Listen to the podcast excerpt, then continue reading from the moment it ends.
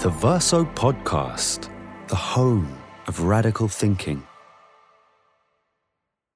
Hello and welcome to the Verso Podcast. I'm Eleanor Penny. Our regular show is on summer break right now, but in the meantime, we have some bonus content to bring you. So, on with the show. How can the left solve the climate crisis? As I'm speaking, the Earth is quite literally on fire. Blazes are raging across southern Europe, Hawaii, to name just a couple of places. Unlivable temperatures are spiking across the Middle East, South America, the Indian subcontinent, and every year, climate predictions seem to be revised in favour of ever more imminent disaster in our Earth's life support systems. But even now, when the reality of the climate crisis could hardly be any clearer, many of the world's major powers just aren't taking serious action. Meanwhile, fossil fuel companies are seeing eye wateringly high profits. So we are left with one huge, world changing question What is to be done? In this episode, Benjamin Kunkel and Lola Seaton delve into debates on how to decarbonise the world economy and build a brighter future. Benjamin Kunkel is the author of the novel Indecision and a founding editor of N Plus One magazine. He's written for The New Yorker, Dissent, The New York Review of Books, The London Review of Books, and more. Lola Seaton is a contributing writer at The New Statesman whose work has appeared in The New York Review of Books, The London Review of Books, Point Magazine, and beyond, and they are both editors at The New Left Review. Together, they edited the book Who Will Build the Ark? Debates on Climate Strategy from The New Left Review, and it's recently been published by Verso Books. They sat down to talk about eco austerity, deadening climate diplomacy, and what it would take to build sustainable socialism.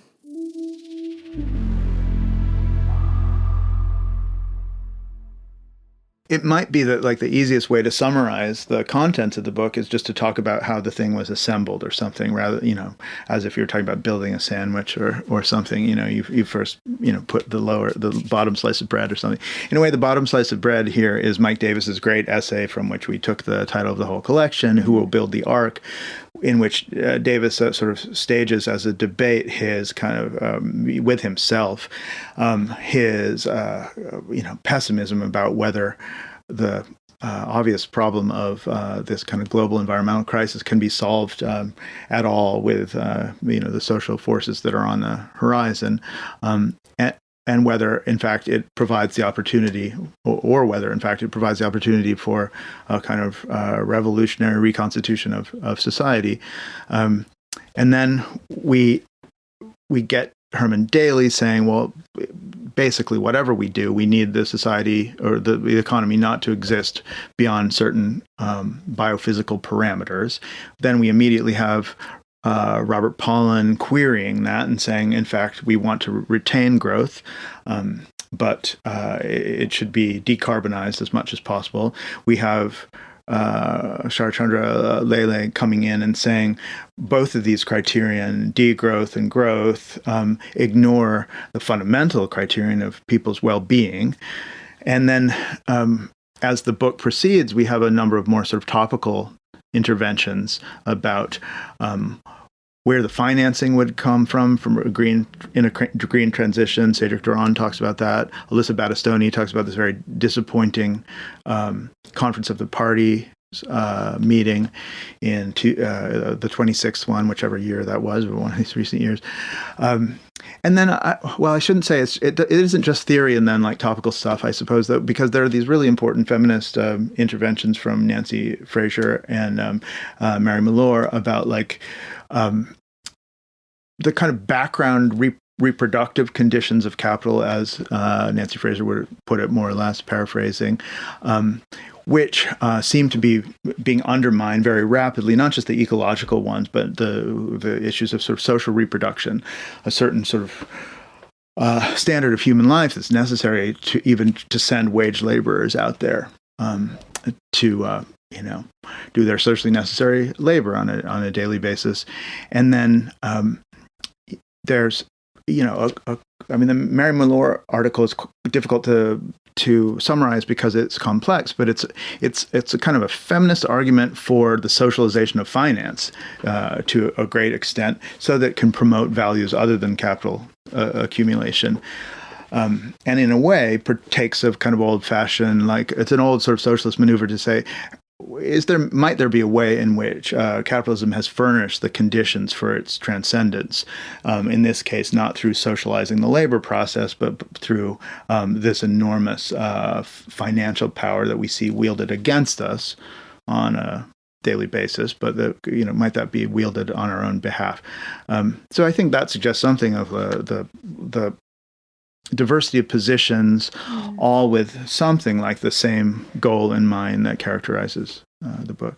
So I think for me, what was like amazing about working on this book, but also now getting to read it, is that the deep intellectual issues and philosophical issues of like how we approach climate change on the left are like raised throughout in really interesting ways. Mm-hmm. The degree to which sacrifice is something we should be asking of ordinary people. You know, one way of describing the difference between some of the degrowth the degrowth agendas in this book would be to they're they're asking a lot of them for changes in lifestyle you know like we should yeah consume like six times less energy than we do.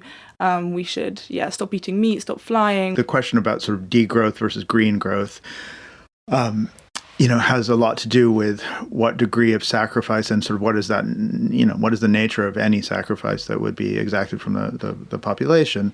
Uh, and perhaps you know arguably um, even from the point of view of some degrowthers none at all. You know we're actually promising you a much happier life. Um, um, and we can you know bracket for now whether we find that case persuasive. But the biggest debate uh, as you're alluding to in the book may have to do with people starting with um, Herman Daly, who's like, a, you know, the late Herman Daly, who um, is a kind of pioneer of ecological economics from uh, whose most important work was published in 1977. Seems to me, um, uh, uh, you know, uh, steady state economics, which proposed that not in GDP terms, he wants to sort of set that aside, but in terms of what he calls biophysical throughput, you should have a non growing economy past a certain point.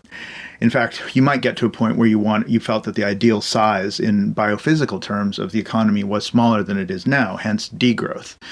Um, but he at least wanted to insist that um, the economy is not merely a matter of numbers, but is also it is a, a, kind of phenomenon of natural history, even if it's a phenomenon very much um, controlled by human history. But it, it, has the features of you know the natural world in the sense that it is of a certain size and it has a certain metabolism with other living things and with the environment um, generally. It is urgent that we um, decarbonize growth and decouple, as the literature often says, decouple economic growth from the growth of fossil fuel inputs. Um, but that there's certainly no immediate need and maybe no ultimate need either. Um, to uh, set aside growth, which on the whole has been a good thing. Um, so I think this uh, this debate uh, really this is like one of the bright red threads that runs through the whole volume. It was a kind of a secondary um, quite interesting question. I mean, I found interesting. Um, question about the relationship between growth and capitalism is a stagnant capitalism in a sense an oxymoron i mean we mm-hmm. have seen quite a stagnant capitalism but will a society that doesn't grow still be capitalist that was a kind of interesting question um, um, going to the debate. But yeah, then I guess the kind of pressing question for strategy, in a sense, for example, Bob Pollin would say, in an economy that's growing, then you have like more resources basically for mm-hmm. decarbonisation. So like you can invest more. There are like, um, it's it kind of speeds up the process at which kind of um, clean energy can replace fossil fuel. But um, whereas the degrowthers, like um, there's a piece by Mark Burton and Peter Somerville, and they would say that um, if growth is growing, like even if growth is helping decarbonize in a sense, it's also at the moment extremely carbon intensive. So the more we grow, the more we consume, the more economic activity there is, the more carbon we use, the like the higher the the higher the hill is we have to climb, kind of thing. The news gets worse and worse as these sort of debates proceed, mm. and we find ourselves in talking about these things living in a kind of tournament of accelerating like deadlines. And i mean you probably were reading in the paper the other day as as i was that now it seems like we may have our our first um, arctic ice free summer not in 2050 or so but in 2030 that is to say 7 years down the line.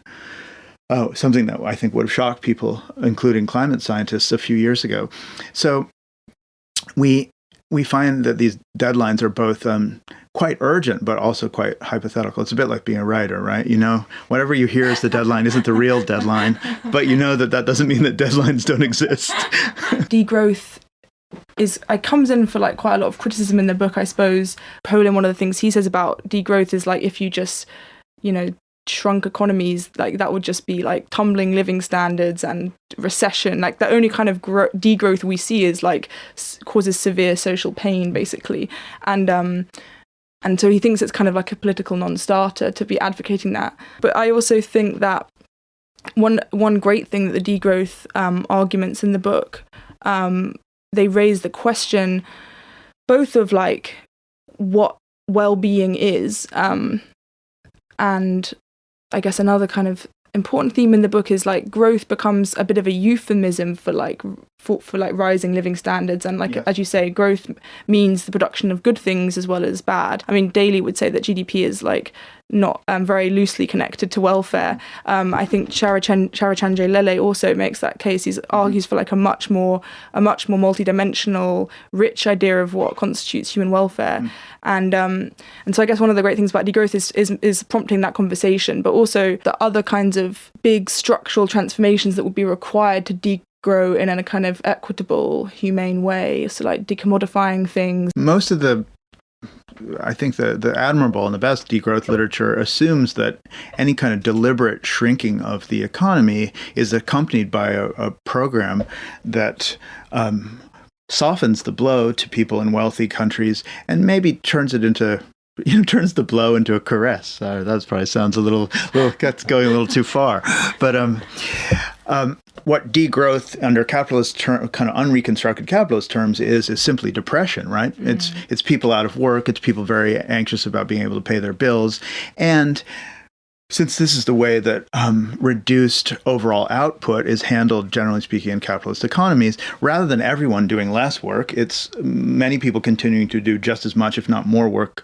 than before, and other people being unemployed and having no work to do at all. So it's it seems very clear that degrowth is both practically and ideologically a non-starter without other very substantial reforms of um, the soci- society and the economy to the point that you may no longer be living in a capitalist society at all. At least you'd be living in one that was uh, very radically changed. I think conceptually there's not a problem of um, retaining uh, capitalist degrowth. Um, seems like, or a market, a marketized degrowth seems conceptually conceivable. Whether it's practically imaginable or not is a is a is another phenomenon. The final text is Tom Meaney's great piece on the Inflation Reduction Act, hailed as like the historic climate legislation passed in the US in August 2022. Many left commentators acknowledge this is a significant piece of climate legislation, even if it's far, far short of uh, any hopes and ambitions we would have. Nonetheless, that this does show the kind of capitalist ruling class taking seriously the problem, um, or or a sector of it anyway, taking seriously the problem of this sort of onrushing uh, climate disaster. Um, I think something you and I have talked about, and that Tom's piece uh, really brings out, is the sort of question of what counts as as realism.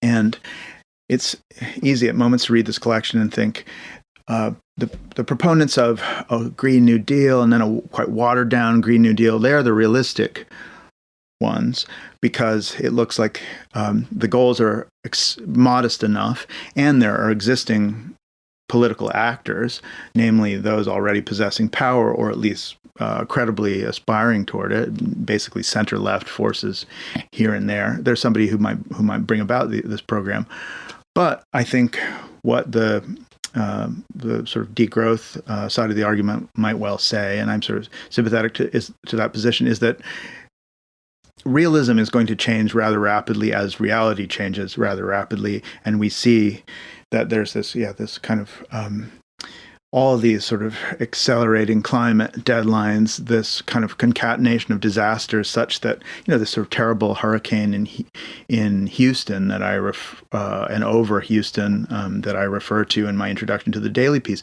This is now forgotten in like the American annal. It's like it might as well be a school shooting. Who remembers any of them? You know, it's like we have shoot school shootings every other every other week, and we have these like great big climate disasters every month, and I think um, as we begin to live in a world in which, for uh, it becomes harder and harder for anyone to look around the world and think um, climate change may be a problem, but it's for other places and for different people, younger people, people not yet born. As it becomes harder and harder to say that, I think um, the the criteria for political realism will probably change, perhaps in quite terrible ways, right? I mean, this is like, you know, the, these these changes don't automatically mean like uh, the creation of a constituency for sort of international eco-socialism. I think um, we, it's easy enough to see the possibility of the rise and even uh, some sort of glimmerings of already the rise of a kind of eco-fascism in which people's response to um, accelerating crisis is to even more jealously attempt to defend uh, whatever uh, more or less climate peace and you know economic prosperity they believe themselves to possess right now. The, the problem of power remains like a really um, tenacious one that I guess no one on the left kind of like has resolved in this book, represented in this book, the question of like power about how to to to yeah decarbonize in a in a socialist way, as we've seen with the pandemic being one example of like a kind of unforeseen by most ex- exogenous shock, not unrelated to climate change, obviously, and that opens up lots of political opportunities, but without programs being adumbrated, then you can't take advantage of these moments. I mean, I, I, wish I could quote the line exactly, but somewhere in Minima Moralia, Adorno says something like, you know, it is not only dialectical theory, but also the its absence that seizes the proletariat as a motivating force. You know, he's like the absence of dialectical theory that also motivates people. You know, so I, I do think, I mean, it's Marxism has never been certain, right, since um, since uh, the German ideology, to what extent you know, we know that uh, ideas themselves don't shape history, but we also know, I think, that they have some role. Um, and uh, the size of that role is not is not is not clear, but it seems that um, as you, you, as you see in the, the, the book, and as you bring out in your sort of the piece that's of yours that's like uh, right at the center of the book, um, growth has not just been an economic phenomenon, but an ideological phenomenon, and um, and a premise of um, virtually our whole uh, political lives, right? That everybody sort of took it for granted, whatever their politics were, that that that growth was necessary. So it's clear that like this this idea, not just the the kind of brute reality of growth, but the ideology uh, that is growth, um, has been quite fundamental. And so I think it, it is right. It is quite important what ideas people have in their heads and whether they perceive them to be incompatible with socialism, whether they perceive them to be compatible or incompatible with the labor movement, whether they perceive them to be, um, uh, you know, th- these various programs, whether growth or simple decarbonization or so, compatible with uh, market economy, with capitalism. Um, um, and I think for for many years, I, th- I think uh, it seemed like ecological po- politics sort of existed in a kind of separate and minor mm-hmm. department of the left. Mm-hmm. I think it's no longer possible to feel that, you know, that one can't just say, sure, I'm glad that the environmentalists are, are looking after these things, or I hope they begin to look after them better. I think it, it looks like right now, ecological politics will be a feature of politics to core, uh, you know, politics, politics in the most basic sense of the term um, you know, uh, for the rest of this um, century and beyond. Mm.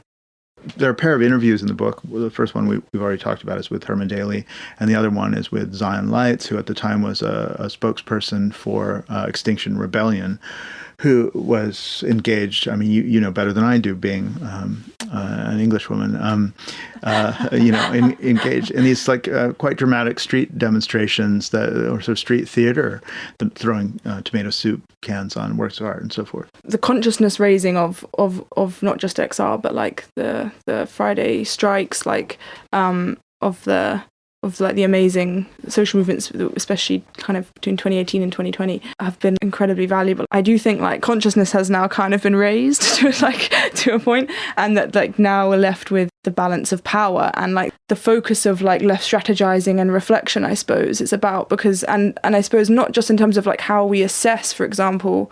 Um, like the IRA, the Inflation Reduction Act, like it's kind of a handout to private enterprise. Um, it's obviously like mainly in the form of tax credits, and it's a lot of it's going to like um, electric vehicles rather than expanding like public transit and so on. Um, but also in terms of um, basically how these pieces of legislation um, consolidate coalitions and build and create like and and change the balance of forces in such a way that there's there's ways to build upon them. It's obviously on more minimal rather than maximal demands that one can imagine the left coming together right? That is to say immediate decarbonization is something that probably everybody who contributes this book would agree to and many people on the left they wouldn't agree about um, you know sort of dietary politics whether there should be mandatory veganism or whether you know the the the you know the price of meat should just have sort of externalities factored in. So you most people are going to be a vegan anyway because it will cost like you know $85 to eat a hamburger from time to time.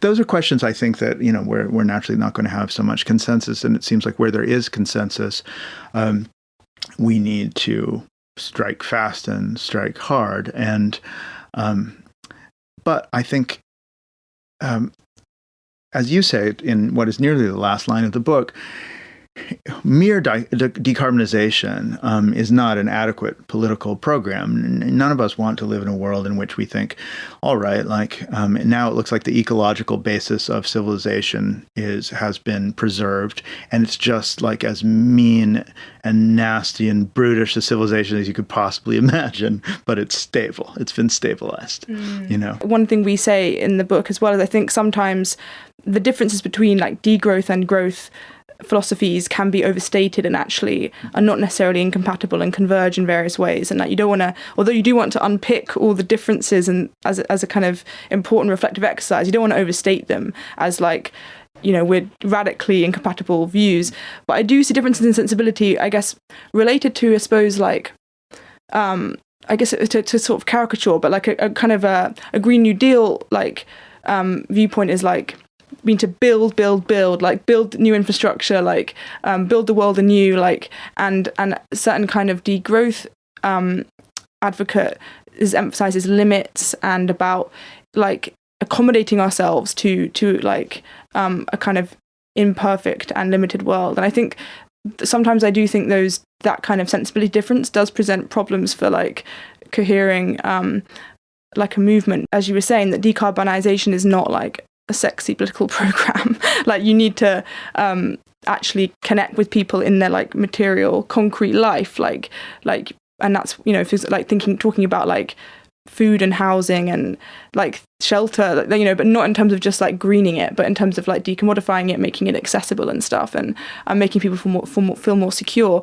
um, and that's a kind of that's a, seems like a pretty universal idea on the left and that you need to be in effect in some ways soldering this like problem of based on like energy supply to a much um, more and this is actually in the Mike Davis piece too, and but a much more capacious vision of like of human progress basically um, to have any chance. There are like obviously all kinds of like reactionary ideologies to which like decarbonization can be soldered as it were um, and i suppose like you know like competition with China as like and like nationalistic um quite dangerous nationalistic kinds of like um ideas can be instrumentalized to build support for things like decarbonizing the US economy in this case. In a way, it's it's a it's a nice thing to be able to wonder a little bit about whether um, decarbonization uh, will be uh, and already is like a kind of feature of inter-imperial rivalry. Um, uh, I think you know the Chips Act of Biden is a much more aggressive piece of economic warfare than is, um, and so are these sort of sanction regimes that are done all the time against various like uh, enemies of NATO and the United States.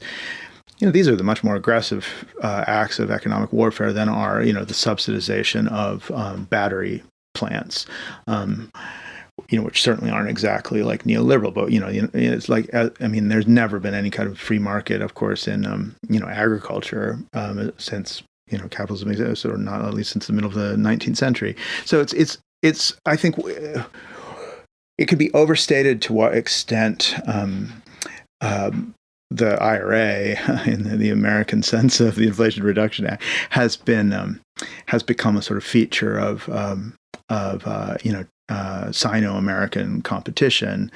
Um, I think it you know it's it's it's that conflict um, or you know which you know potentially quite you know sort of deadly consequences that we need to sort of worry about uh, more directly and I, I, suppose I find it like a modestly hopeful sign that we can even have the problem of you know China and the United States competing about whether who can produce um, solar panels fastest cheapest and for more and more people in the world. Um, th- there are obviously better ways to go, go about doing this but um, and one but one of the reasons it's good to have this debate on the left is so that like you know certain decarbonization doesn't become the sort of property of the sort of bien pensant like ruling classes who would be you know quite happy perhaps if they do any decarbonization at all to do it en route to sort of you know um, like global war mm.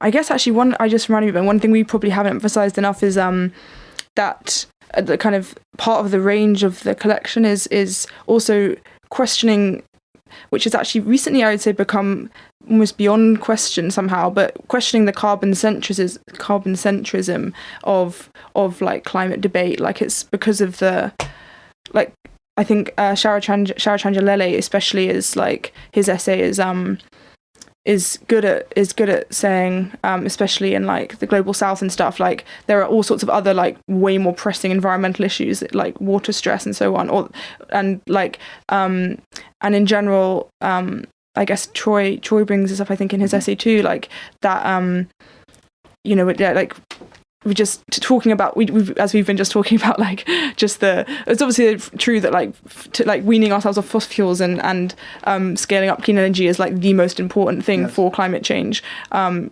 given like the amount that fossil fuels account for, for for carbon emissions but but there are all sorts of other like um yeah like you know ocean acidification and yes. like so on and ecosystem and this, this is all part this is a kind of another line in in the series i would say is like thinking in a more holistic sense about um the planet not just as like in this like very um I guess carbon centric, also anthropocentric way about right. about yeah that which is yeah obviously does has become dominant, but yeah, I, I think um, something that Tom's piece uh, towards the end of the Tom Meaney's piece towards the end of the collection brings out quite explicitly, but that's implicit in a lot of the other pieces is the time the time scales, the time frames appropriate to given policies.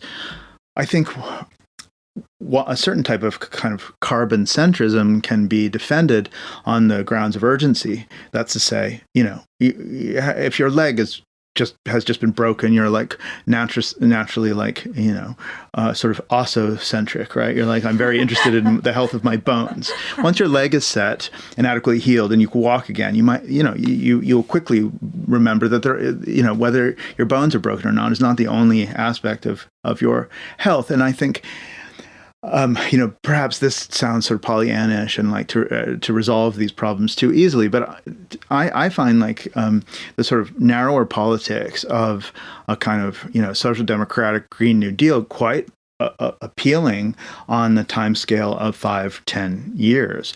We may well blow past those timelines we or those deadlines we probably we probably will um, but i also find like you know degrowth which doesn't just pay attention to um, to uh, you know carbon, as you say, but to um, uh, the depletion of aquifers and so forth, to biodiversity, to ocean mm-hmm. acidification. Um, I, I find that more appealing and slight, very urgent, just slightly slightly less so. And you know, insofar as there's sort of any harmony of like views to be found in like uh, or derived from a collection like this, I think it would have to do with um, the time frame that necessitates a given politics. Because it's very clear that one wouldn't want to think all we need to worry about eh, over the next 10, uh, you know, 100 or 1,000 years is that there's not too much carbon in the atmosphere. Um, but at the same time, it seems quite. Um, it, it, it, it's rational to think this is what I'm most worried about right now, um, and probably what I'll remain most worried about for at least some some years. Um, I mean, that's probably to suggest resolving these questions sort of too easily, but I think um, the you know the the compatibility of these are uh, these um, these different ideas is not so much sort of in one moment of thought, but at different moments of, of history. Ben wrote a beautiful preface to the collection, and I contributed an afterword, kind of reflecting on on um, well the things we've been talking about really, but trying to um, think about the key the key points of contention and and um, how things changed over the series and and out, and in the wider world. Um, but um, but yeah, I guess I end on on the note that um, I guess it's kind of what we were just talking about before about um, decarbonization being um, becoming has become like a very dominant um, political objective, but it's like not not like a um, you know mere survival is like quite a low bar for like our political um, aims, I suppose, and our aspirations for human life. Um, so yeah, I guess I just um, I guess I end the note on on uh, end the book sorry on on the note of thinking about um, envisioning what we want to envisage beyond um, I guess a carbon transition. I think sometimes like the jargon of climate politics um, or of official climate politics anyway can be um, quite sort of like binary. Like it's like you know there's there's like the transition, there's like the net zero, there's like this deadline. If you miss that deadline, then that you know. And actually, obviously, like we live in like the world is going to kind of well we hope um, go on and that like um, it's sort of like not not what comes after it's kind of i guess yeah what comes after post carbon in a sense like um and i just suppose like i just sometimes think it's important especially maybe reconfiguring ourselves after um some successes in the form of like climate legislation and hopefully those will only accrue over the next coming years. Um to think not so much about like um, we either fail or succeed or we and we either avert climate change or not but to think of a kind of ongoing process of shaping the world in not only ways that tilt towards clean energy but that like tilt towards labor away from capital and like meeting the ordinary needs. Um and sorry ordinary human needs and um and i guess about the importance of of like of kind of vigorous and like vibrant intellectual left in mm-hmm. in um, animating that struggle to shape the world basically with with like ideas that are not only compelling but that really engage with each other basically which i guess yeah. is like i would describe the ethos of the book as about I that so. i think yeah. so I think one of the things we wanted to sort of, or we needed to think about in writing this book is to what extent it sort of caps a debate and to what extent it actually hopefully is part of almost like the kind of prehistory of a like thoroughly ecological left of of the future. Because I think you know this sort of society beyond the transition that you're talking about I hope will be one that is not if it ever comes to pass not beyond the sort of revel- revelation that the environment, the biosphere, whatever you like to call it, is the context of all of our politics. And there was a sort of terrible forgetting of this for, a long time. Solving, if we ever do, the sort of carbon problem will not mean an end to sort of ecological politics. But I hope, I hope one of the things that's going on in a book like this is sort of the understanding that there's an ecological to dimension to politics. Um, you know, in the simplest sense, the most basic sense uh, of the term, and that we can't just um, sort of set this set that aside, neither kind of practically nor intellectually.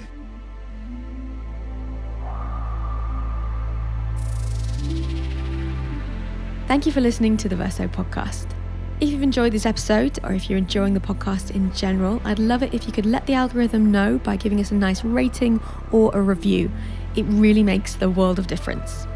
You can find a film version of this discussion on the Verso Books YouTube page, and the book Who Will Build the Ark is out now and available wherever good books are sold. We'll be back again with you soon with more bonus content. Bye for now.